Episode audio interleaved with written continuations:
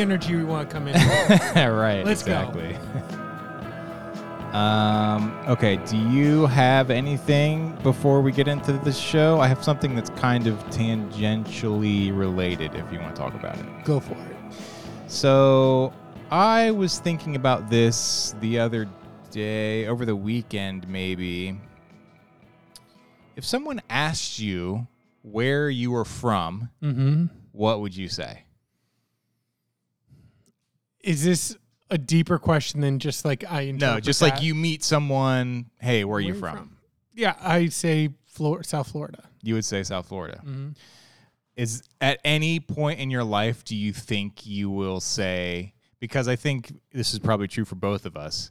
I don't know if we're getting out of Virginia Beach, right? Mm-hmm. Do you find yourself, or do you think at any point in your life you would be like, yeah, "I'm from Virginia Beach"? No. Yeah, right. Yeah. No. Even never. though at one point you will have lived here longer than you ever lived in South Florida. Yeah, and see, I don't even go. Yeah, I don't even go by that. I like. So I was born in Canada. But I don't tell people Right. well, I'm Canadian because Yeah. I was in Canada until I was like two, Yeah. and then I was raised in Florida. But I will always associate where are you from, meaning origin, Uh huh. and I've lived the longest in Florida. Again, in my origins, which are now over. So I'm not like creating new origins. Uh huh. It's like I will never be from Virginia Beach. The other issue that I think you're you're hinting at is I don't want to be associated with Virginia. yeah. and so Sure. no, I'm not going to claim this place. I'm always going to believe, even though it probably is not true, that you know if I fla- if I close my eyes and flash forward 30 years, I'm somewhere cold and mountainous, Yeah. wherever that would be. Right. Um yeah, I guess I kind of feel the same way except I don't feel any sort of way about I was born in Ohio. I lived there until I turned 18 and I moved out. But I don't like if someone asked me where I was from, I feel like I would not know what to say Yeah, if I were you, because I'd I haven't Ohio. I haven't lived in Ohio, but I haven't lived in Ohio and I'm tw- 22 22 years. Yeah, I mean, well, again, I, I guess it's the difference. That, that's what I was asking at first. Like, I'm I'm at an airport. yeah. Somebody says, "Hey, where are you from?" I'm going to say Virginia, because that is in terms of travel. Sure. Like, yeah, I'm coming from Virginia, or I'm from Virginia. Like, if I'm at a conference, oh, where are you from? From Virginia. Now, if I'm at dinner with somebody, or in a more like socialized, personal setting, they go, "Where are you from?" I'm going to say Florida. Uh yeah. Well, and, And if I like them, I'm going to say your dream. well, one of the reasons I wanted to bring this up is because uh, we own the city, obviously about the city of Baltimore. But David Simon hmm is from Baltimore, and everything he's done, I think, centers around Baltimore, No, he did Treme, which was Oh, right. around which is New Orleans. He did right. Generation Kill.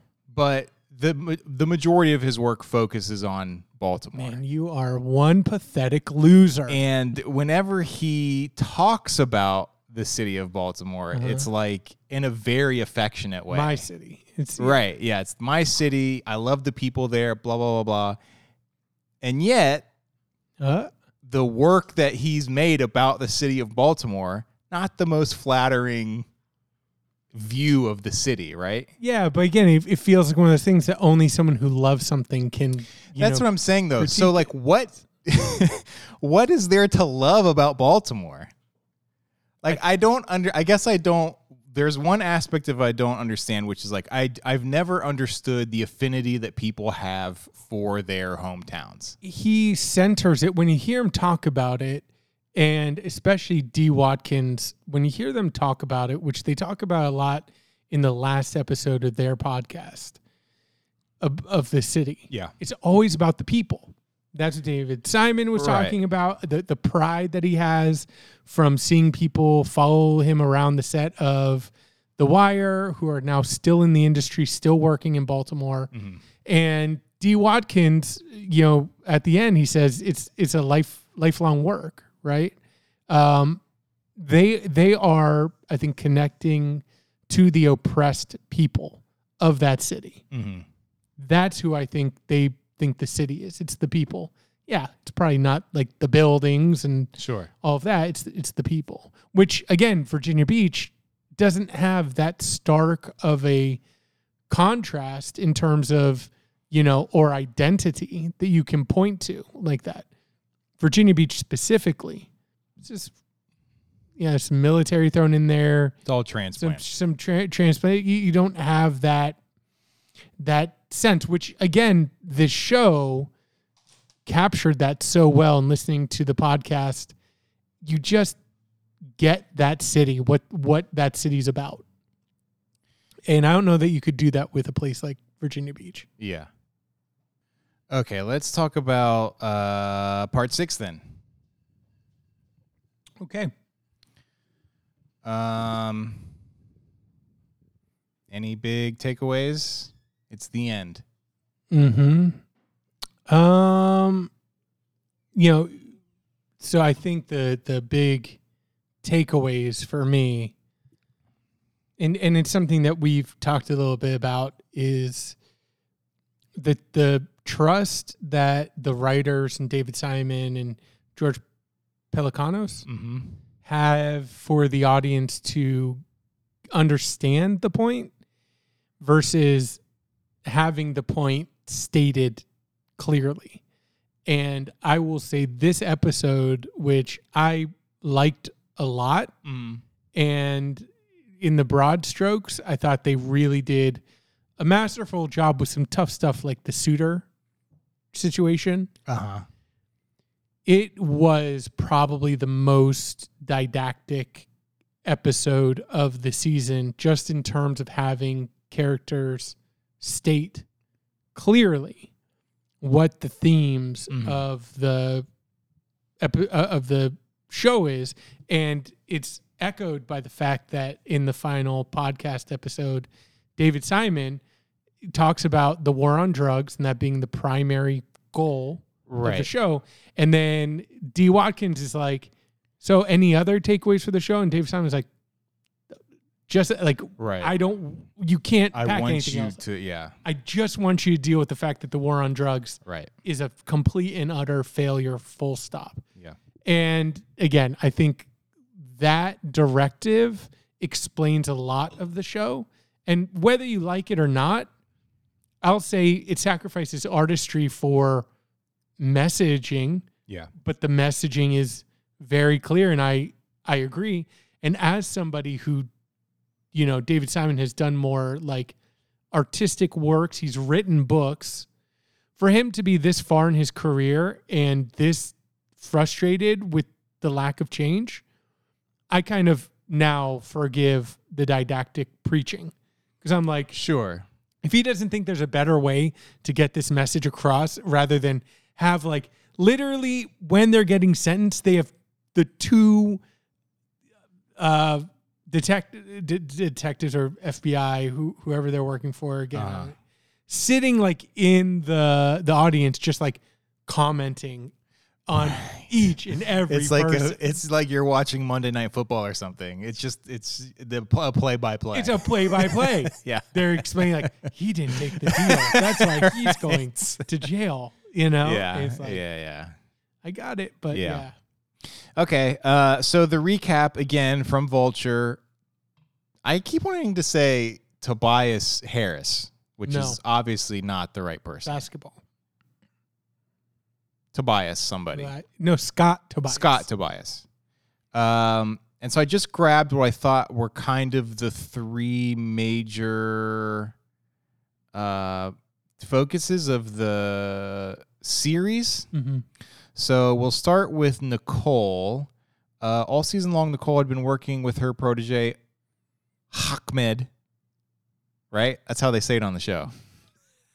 on writing a, con- a consent decree for the Baltimore Police Department.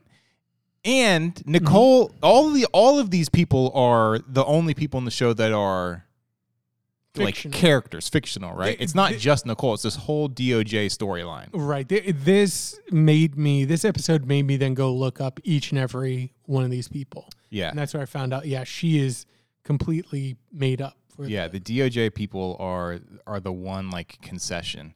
Uh, uh, writing consent decree for the Baltimore Police Department intended to address a cultural of corruption and brutality that's eroded trust between the department and the citizens is obs- ostensibly serving.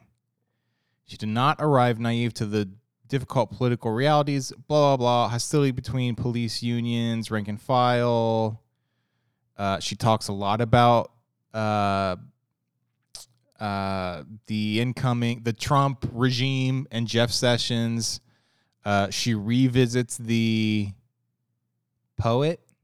He's a poet, right? Mm-hmm. Um, she's got another scene with Treat Williams, who does more exposition. Well, he he lays out explicitly. We can't do anything until everyone is willing to admit that they lost. Right. Treat Williams is, is- basically David Simon. Exactly. Yeah. And and states it so clearly. Yeah. Yeah. Um, and then it ends with her resigning. Um, so what did you make of all that? Satisfied with that? Listen, again, artistically, no. hmm artistically, I think that she was a cipher to get the messaging of the show across. hmm That if without her, you have a procedural, a police procedural that is basically documentary level researched and reenacted. But you then leave it up to the audience to try and decipher well what's the what's the big takeaway then? And again david simon doesn't want anyone to walk away with any other message than the war on drugs is a failure and is one of the primary reasons why cops behave poorly. And um, right. and and yeah that that message is so clear in her storyline. But in terms of like feeling for the character. I didn't feel anything when she was walking away. I wasn't like oh they're losing so much. I was like yeah she's gonna go back to her rich like she uh, she mentions that she's from a wealthy family Right. right? And so it's like oh she's gonna be fine. She's a lawyer. She's gonna go do whatever. And uh I, it it showed that yeah they didn't really develop her as a character other than a cipher. How do you feel about this um sort of like there's there's two ways to kind of handle these scenarios as they're presented. Uh these scenarios where uh, you're seemingly just pu- pushing a rock up a hill, right? And there's Mhm. no end in sight. And you get like you said with David Simon, he just keeps pushing that rock, and now it's be he's just being like as on the nose as literal as you can, but he's still trying, he's still doing it.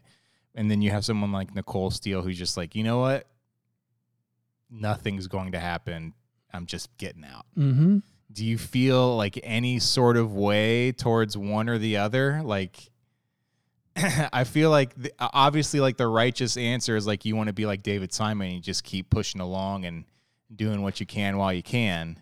But at the same time, like, I completely sympathize with the idea of just like I've had enough, and I don't think anything's going to change. I've mentioned this before, but if I truly had the courage of my convictions, I would never stop protesting. Mm-hmm. I wouldn't I wouldn't have a job.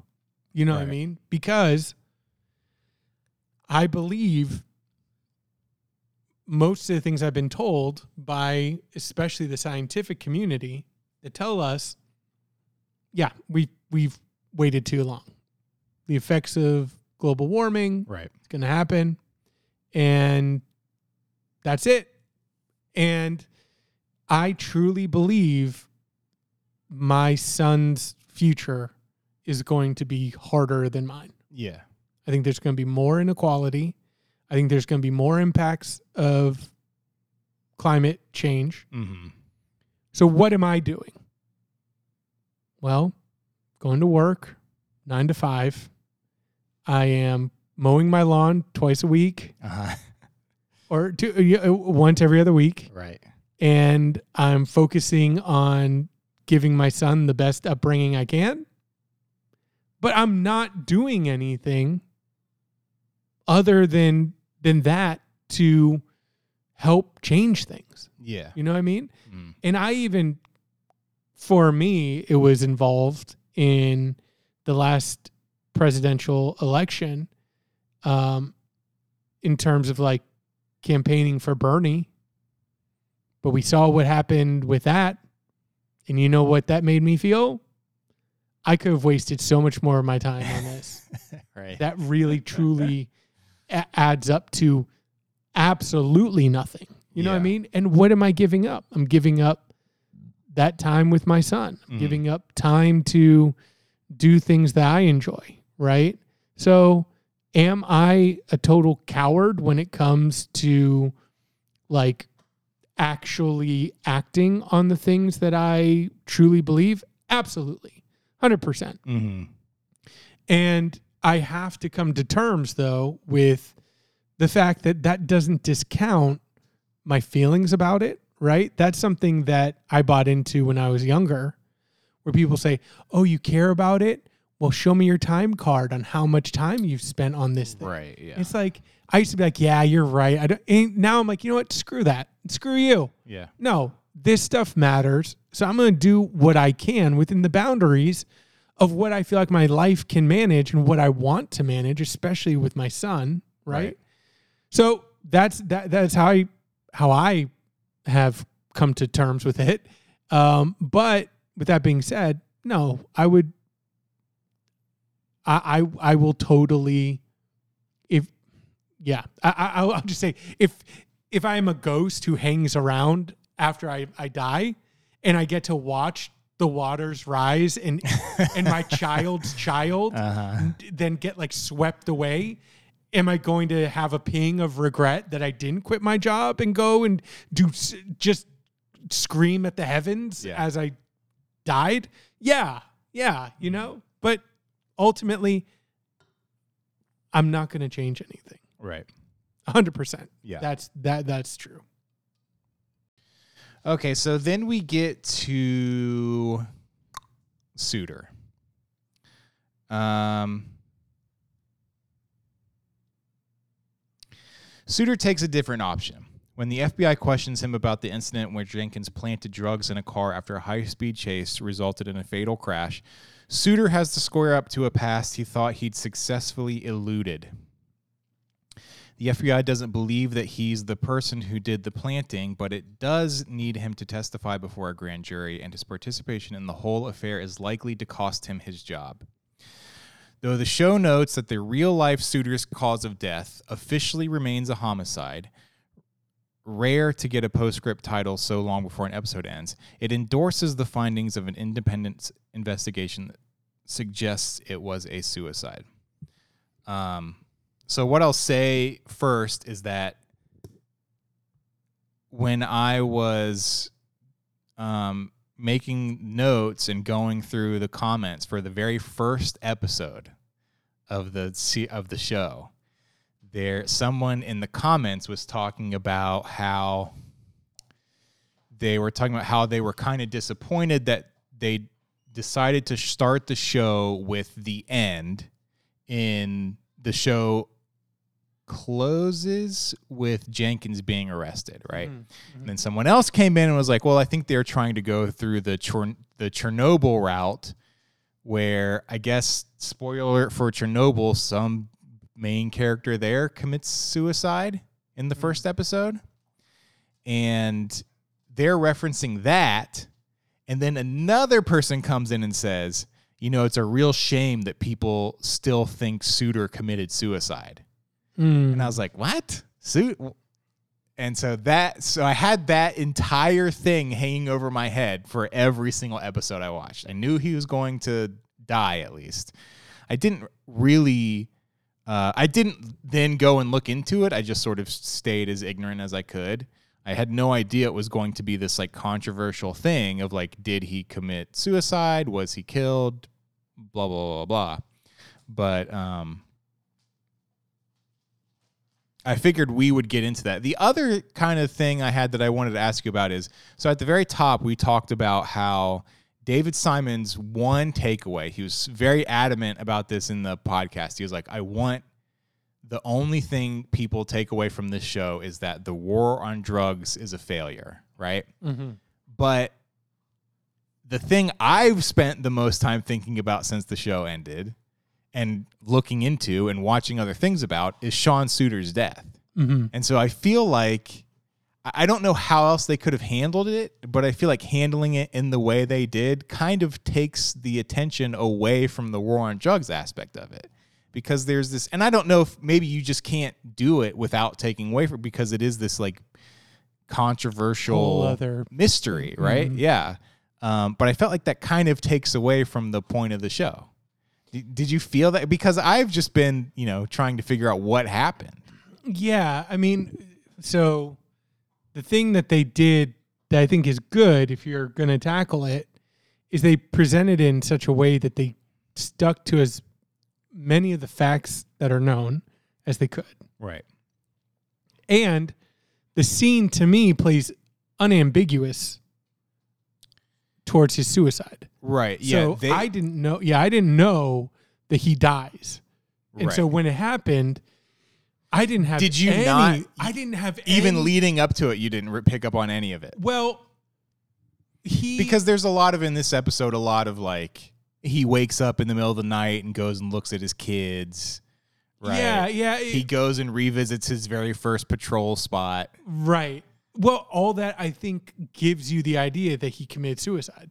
You know what I mean? He wakes Oh, up, absolutely. look at his kids. Right. He's like, I want to go down memory lane, and then when it actually happens, I I was like, oh yeah, he committed suicide. That's that's terrible. So to me, it didn't create a dissonance until after the episode, and then you sent me the slow hustle Right. documentary.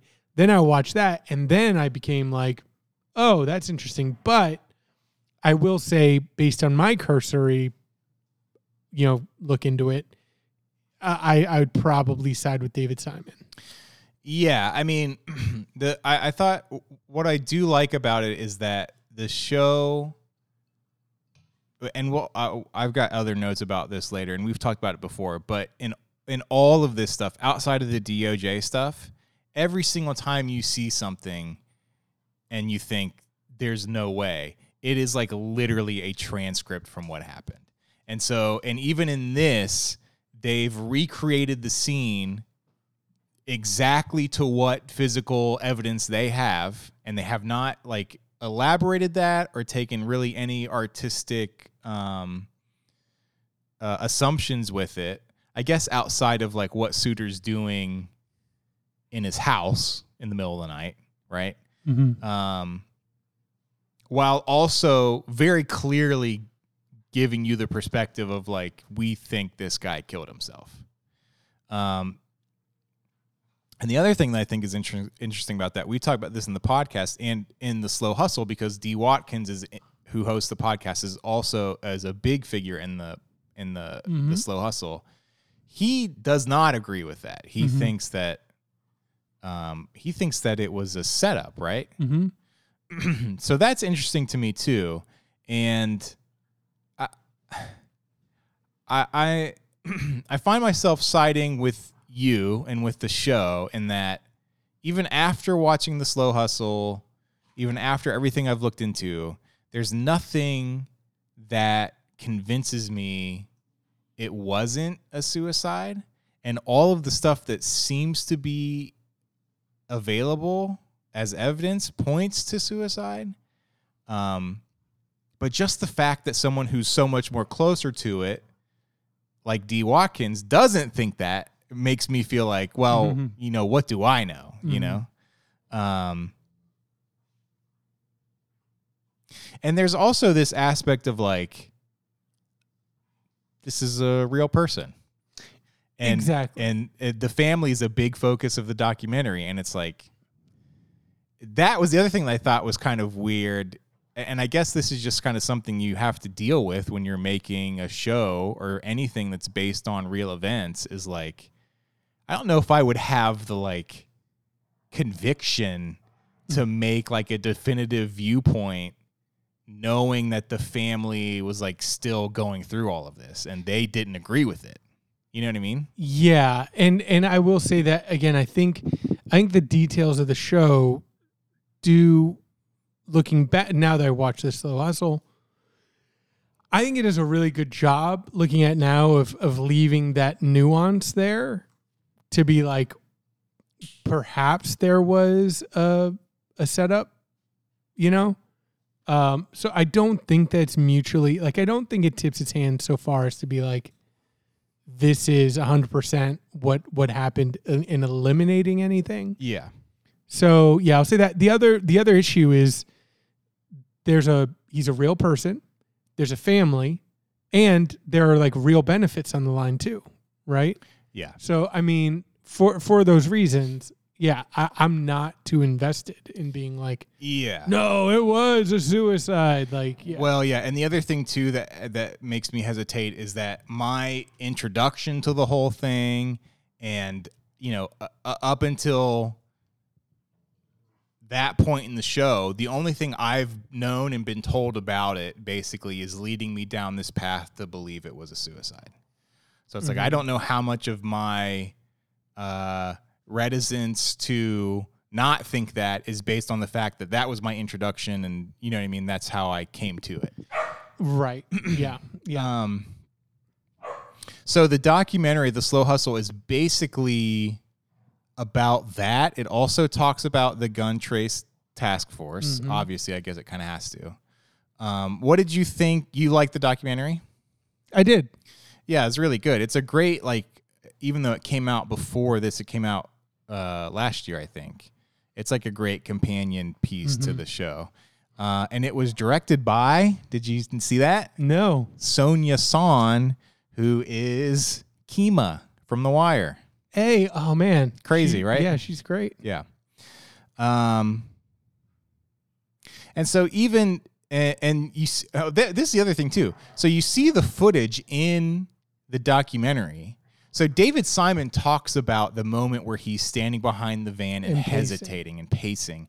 And in the podcast, David Simon says, you know, we have that footage. That's why it's in the show. And that's one of the reasons why he thinks it's a suicide because you can see him hesitating. But then you see the footage in the documentary and it's like, it's like five pixels on the screen. It's like, how can you tell what's going on? Um, the other thing that I saw, I think this was probably pointed out in the comments, is that, and this is, this also weirds me out when it comes to these true crime shows.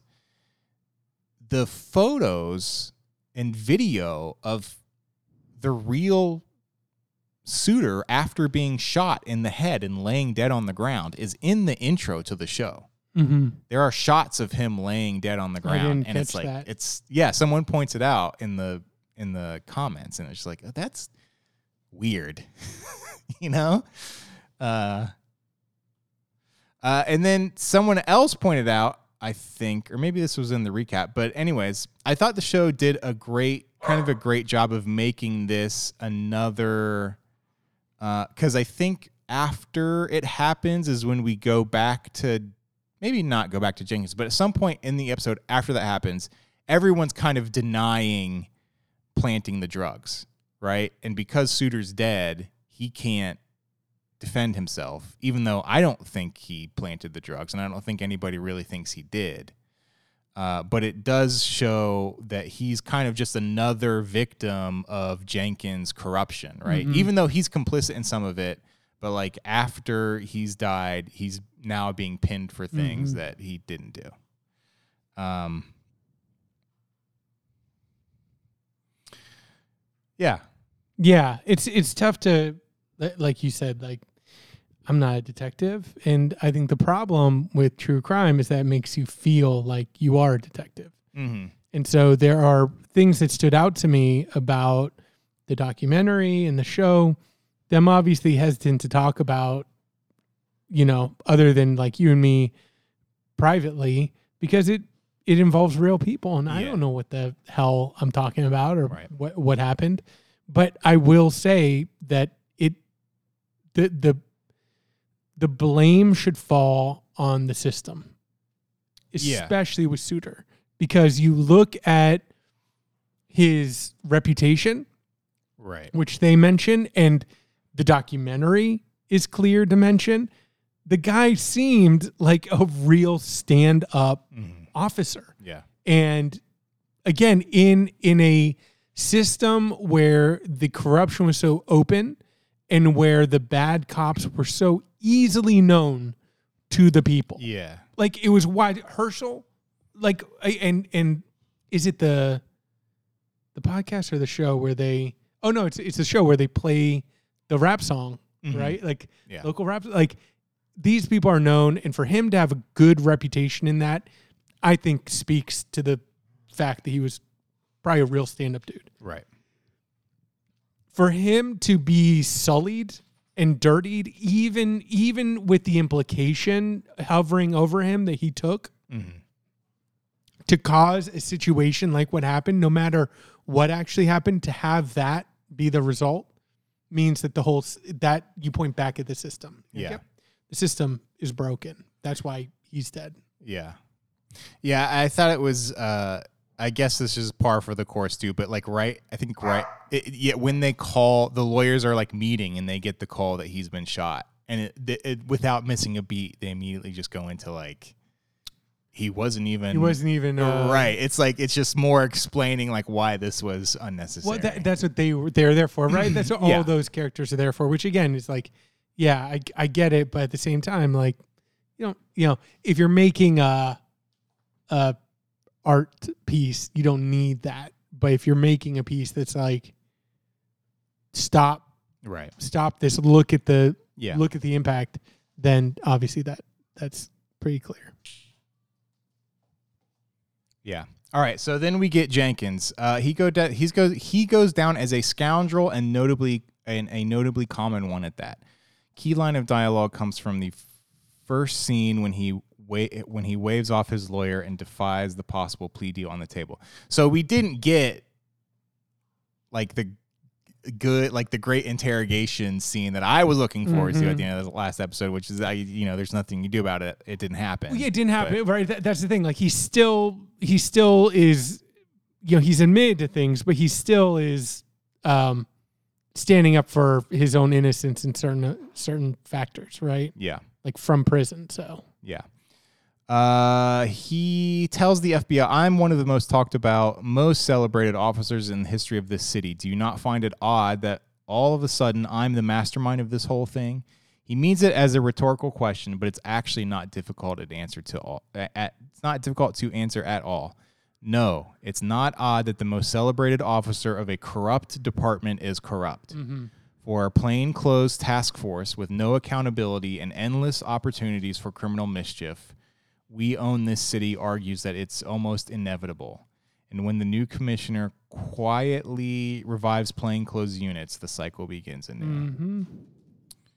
Uh, what did you make of the scene at the end where he's giving his opening speech again, but this time he's giving it to all of the basically um, police officers who've been complicit in the corruption? yeah, I Right. thought, yeah, I thought that was great. Yeah, I Yeah. love. I really like that. Exactly. I, I really like that, and I really like Jon Bernthal pretty much in in all the ending. Yeah, Um, I even like the end end with with his look and, and walk out in the yard. yeah, Um, and he gets beat up after that. Mm-hmm. uh, and I was I watched it twice because I watched it once on my own and then I watched it again with Julia. And at the in that last scene where he starts like uh, stomping his foot and yelling amongst all the other police officers, there's a moment I caught. There's like an extra in the front who like gets so excited that he stomps his foot a little bit too, and it's so funny. He's just so into it. I need to Um, go back and take a look at that. Yeah, but and even more so then that so I mean that goes down I guess how we all expect it to. We know he gets arrested. We know what the story's about. But I think the kind of the most interesting aspect of it is that it's not just Jenkins. It's everybody. It's the new police commissioner. It's the The mayor. old deputy police commissioner. It's the mayor. It's like everybody. It's crazy. Um, and again, that kind of goes to my point of like, I mean, I get it. You like the city because of the people, but it's like, man, this city's really bad in a bad spot. Yeah, and yeah, to to me, I, and again, I feel like you're you're constrained by so many things, but this story definitely has a a like multi-season.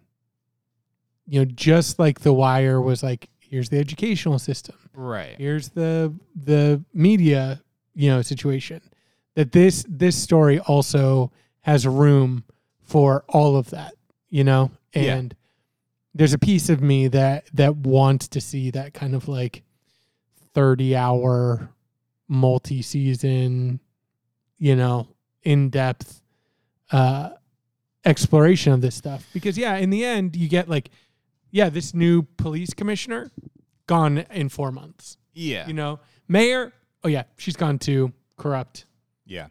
Well, and I think part of the the the part of it too is like you you wonder how can this happen, but I think like in the grand scheme of things, like this is this happens because that this is what our system encourages, right? And not just the police system. Like capitalism in general just encourages taking everything you can any way you can and keeping it for yourself absolutely right? It, it encourages pulling the ladder up once you've made it over the wall, right? And so that's just what everybody's doing.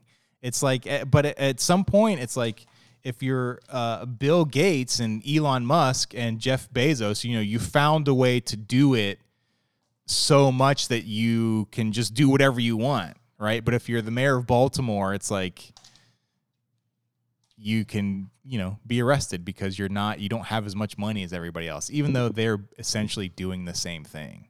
right and you you have like i don't know you you you said jeffrey bezos so maybe this is a side track but it popped in my head how you just have open season on like grift grifting Mm-hmm. now like and then you have the different levels of grift you know so you have like the influencers on the low level or like the crypto people are Mhm. like this is not financial advice but you should invest all your money in this thing and Right. getting followers and making money off of these people uh, and but that's the same thing that like elon musk and elizabeth holmes are doing Yeah. you know what I mean? Same, same thing. Like Elon Musk has no specialty in any of the industries he's involved in. Right. He's not an engineer. He's bought his way He's- into everything. He's bought his way in. He bought Right. Tesla, and all of a sudden he's now an, an expert. Right. And then what you see is underneath that is just a very insecure person who has no ideas. you know what Yeah. I mean? No, no, no perspective right.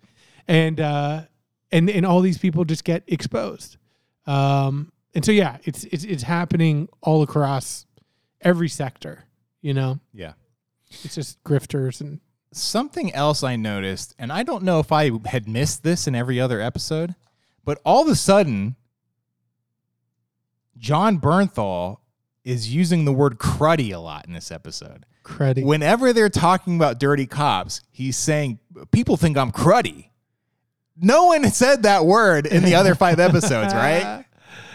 huh It's just a weird term they yeah. introduced at the very end. i wish i would have noticed that Yeah, it says it three or four times.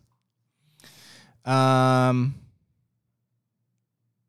Yeah, I think that's it. I think the big the big thing that I wanted to talk about was yeah, David Simon think or not thinking, but saying the show the takeaway from the show needs to be end the war on drugs.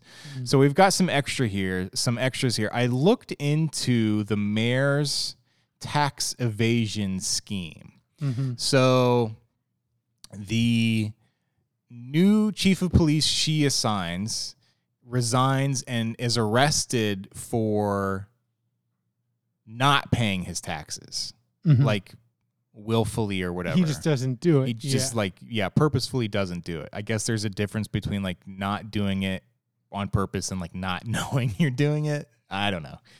Uh, but then the the mayor gets arrested because of this weird scheme uh, that she cooked up around a children's book that she wrote. And it took me a little bit to figure out what was going on. And I found this NPR article, and it says prosecutors has had accused Pugh of earning approximately eight hundred thousand dollars from the Healthy Holly book series about an African American girl who promotes exercise and nutritious eating habits. But the problem was that thousands of books that nonprofits and foundations ordered to distribute to in schools and daycares to promote healthy choices and combat obesity were never delivered to the city's children as NPR reported in November. Instead, authorities say she took books that were already purchased and resold them. Pugh then funneled those proceeds into her own political campaigns and used the cash to purchase and renovate a house in Baltimore. Which, again, you know, na- name one of these things that Donald Trump hasn't already done, right? Or that uh, Donald Trump Jr., that's the loudmouth one, right? Is doing the same thing. Like this is literally the same thing. They're, they're they're taking money from their campaigns and using it to pay off debt. Like it's no different. But you know, Donald Trump is what? He's white. He probably has more a lot more money than Catherine Pugh. So it's like, yeah, he can get away with it. Um the other thing Oh, Donald Stepp, the bail bondsman.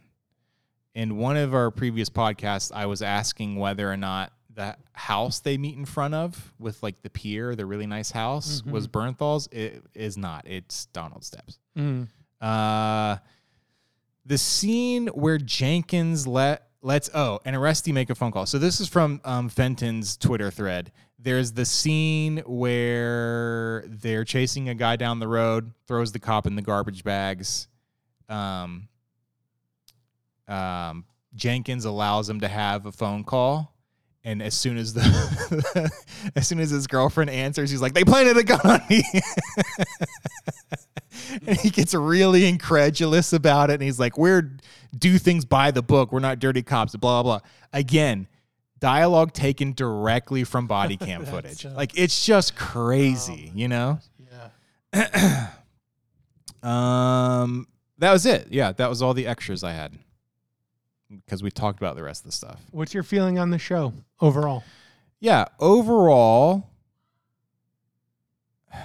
it's a it's a it's a great show you know? I think if nothing else just because regardless of how it happens and how they do it it's saying a lot of stuff that i agree with that i think needs to be said and probably needs to be said bluntly right? Don't leave it open for interpretation mm-hmm. right it may be a little tedious to watch, but like spell it out so people can't like look away or they can't hand wave it as something else or you know what I mean? So, you know, I'm glad I watched it, obviously. Yeah, I I I liked it and I agree. I always feel like you know, I always want to see the people who shows like this are truly made for watch these shows Right. Yeah. and watch the I want to see things- my mom watch this show yeah or and- maybe like your dad. right And what do they take away what do they from it? take away what Yeah. what what do they get hung up on How are they going to argue it? right what thing do they use to then dismiss the whole Right. show Yeah. um and it's so interesting too the few times that i have had conversations like that it really is something petty it really is Oh, like a oh, small yeah. Yeah. well, well if you notice in the opening title screen you know it's like okay so you didn't you, you, you didn't want to engage in anything real so you just kind of picked up Well, that and that is kind of that's interesting because that's also kind of what happens with the Suiter investigation. I don't want to say it's like petty, but there is in the independent report that gets released where they're like, we think he committed suicide.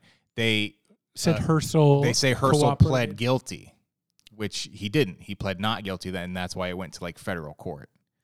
Um, which is kind of like obviously that's wrong. They're wrong about that, but at the same time, I don't think that has anything to do with like Bearing the the- investigation. You know what I mean? Like that's kind of like a tertiary thing or whatever. But yeah, I mean, sure, it's something that you look at and go, how how do you How do you miss that? Yeah. Like he's a big guy to get wrong, but they, I think the one thing they'll say about that is in the slow hustle when it starts getting into the alternative theories, you can see why they don't really touch it because the alternative theories are basically set up by the department right. which would involve real people and kind of calling Yeah. them out or Yeah. even throwing their names around in a hypothetical. And obviously, that's not, you, no one wants to do that. Yeah. But, um, so yeah, that's, that's, I think, yeah, it's either he commits suicide or there is a massive, massive conspiracy. Yeah. Um, okay. Do you want to do some quick finals takes? NBA finals starts tonight. Sure. Who do you think is uh gonna win? I don't think I don't think it's even a question. Golden State's gonna win. Okay. Um, I think you know I'm a Heat fan, Uh so I have to say, a little checked out this season. I did follow the playoffs with with my Heat in Uh-huh. it, and I watched them play, and it, it's it's hard to know if Miami won their games because they showed up or because Boston didn't. right. And I think that's the crux Yeah. of what's going to happen this next se- series. My thinking now that I've been clued back in, I've even been listening to some other podcasts and information. It seems to, the theory seems to be that Boston doesn't show up sometimes. And we saw Yeah. that in game seven when Boston literally gave up at the Yeah. end. Like, Yeah. I I counted the Heat out, and then as I I'm like, how are they catching up so Yeah. so much and made it a game, you know, towards the end. But uh, Bo- yeah, Boston just truly didn't stop playing. So yeah. I, if if if that's true, if the Boston team is that hot and cold, and it wasn't that the Heat outplayed them the times that we blew them out, um, it, it was just really Boston not showing up. Yeah, I, I'm going to say Boston in four. Yeah. You mean Golden State in four? Sorry. Yeah, it seems to me that the this Boston team can really check out quick in a game. you know, it's like if they're up by like 10 or 15 points, they're like full tilt. But as soon as like something doesn't go their way, it's just like, you know what, we'll get them next time.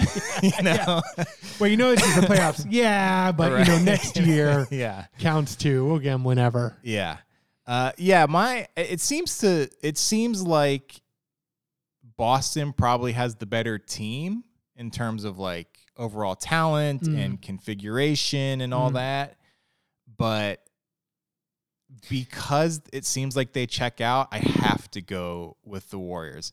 And some of that is based off of their um, finals runs from three or four years ago when they were playing against the Cavs, because in those years, especially, it was like a thing that at the beginning of the third quarter, no matter they could be down by 20 points going into halftime two minutes after third quarter has started and they're up by like 12 points and you're just like wait a minute what happened and and they just like they have this switch they can turn on Mm-hmm. and for me at least as a fan there's nothing more She's licking my, my toes. oh. Hold on. There's nothing as as a fan of NBA of the NBA in general and as not so much of a fan of Golden State during those years because Mhm. I wanted Cleveland to win there was nothing more demoralizing than seeing Steph Curry hit like a 40 Right. foot three pointer just like at the just on a whim you know what I mean and then doing that like three or four times and just like you know what it gets to the point where it's like they you know what they should make a rule he shouldn't be allowed to do this at all it just gets You have to. There's a boundary on the other side. right and it just gets so annoying that and seeing how easily these boston these boston guys can check out it's just like i don't see them having like a way to get past that Yeah. So this is going to show my my ignorance on Boston, but like they're still like a young team. Jaylen Brown, right. That's the other thing. and- Literally nobody on Boston's team has ever been to the finals. Yeah, but right, but but I feel like in terms of turning it on, yeah. I, I, so I guess really for me going in, then the, the question is like veteran playoff Mhm. experience versus youthful, you know, energy, energy, Yeah. and which one can sustain through a seven game series.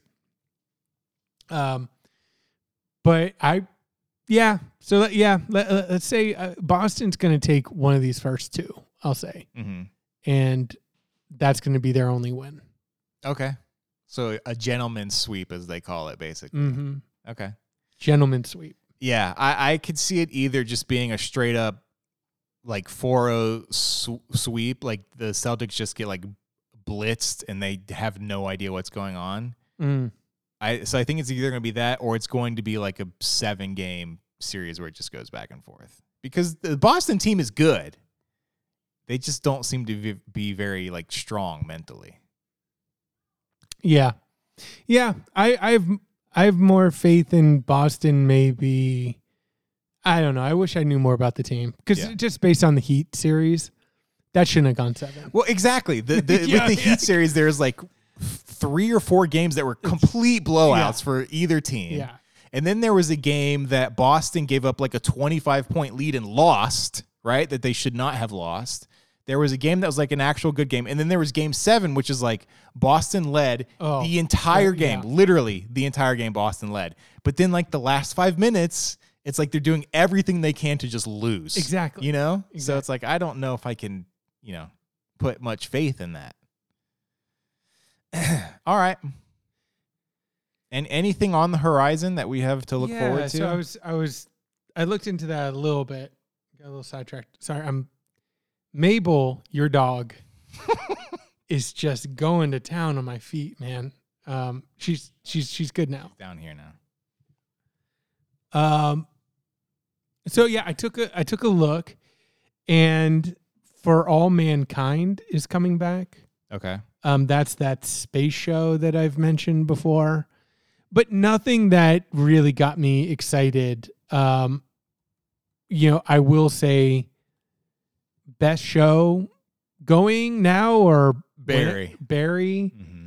and Better Call Saul is really killing it, literally.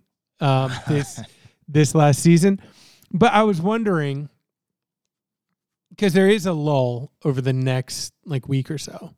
If you wanted to maybe talk about the finals, Mm-hmm. like I wouldn't mind really digging into uh to, to the finals a little bit. But if we wanted to try and knock out one of the movies that I've been encouraging you to see, Okay. there's two big ones All right. that I've I've been wanting your opinion on. Um the Taking of Pelham one, two, three. Uh huh. And I actually can't think of the other one. I think it's a foreign film though. Drive my car. Uh, that, I mean, that was the one that was like super excited. Like, like there, there are there, there. I know that there are two. I'll have to go back and look in our text threads. Okay. I know that there are two that I've watched where I was like, oh my god, like this is this is made for Justin, or this is so not made for Justin. I I just have to I have to know. I have to know what what he'd say about it. Okay. So I was so I was thinking maybe we could knock out you know one of those, maybe talk playoffs, and then one of those um, holy grail movies that I've been wanting to get your. I'll, yeah, I'll watch one of your foreign movies, but you have to watch them both. Is is that on Netflix or something? I don't know. Cool. Yeah, I don't know when it's on. All right. Deal. All right.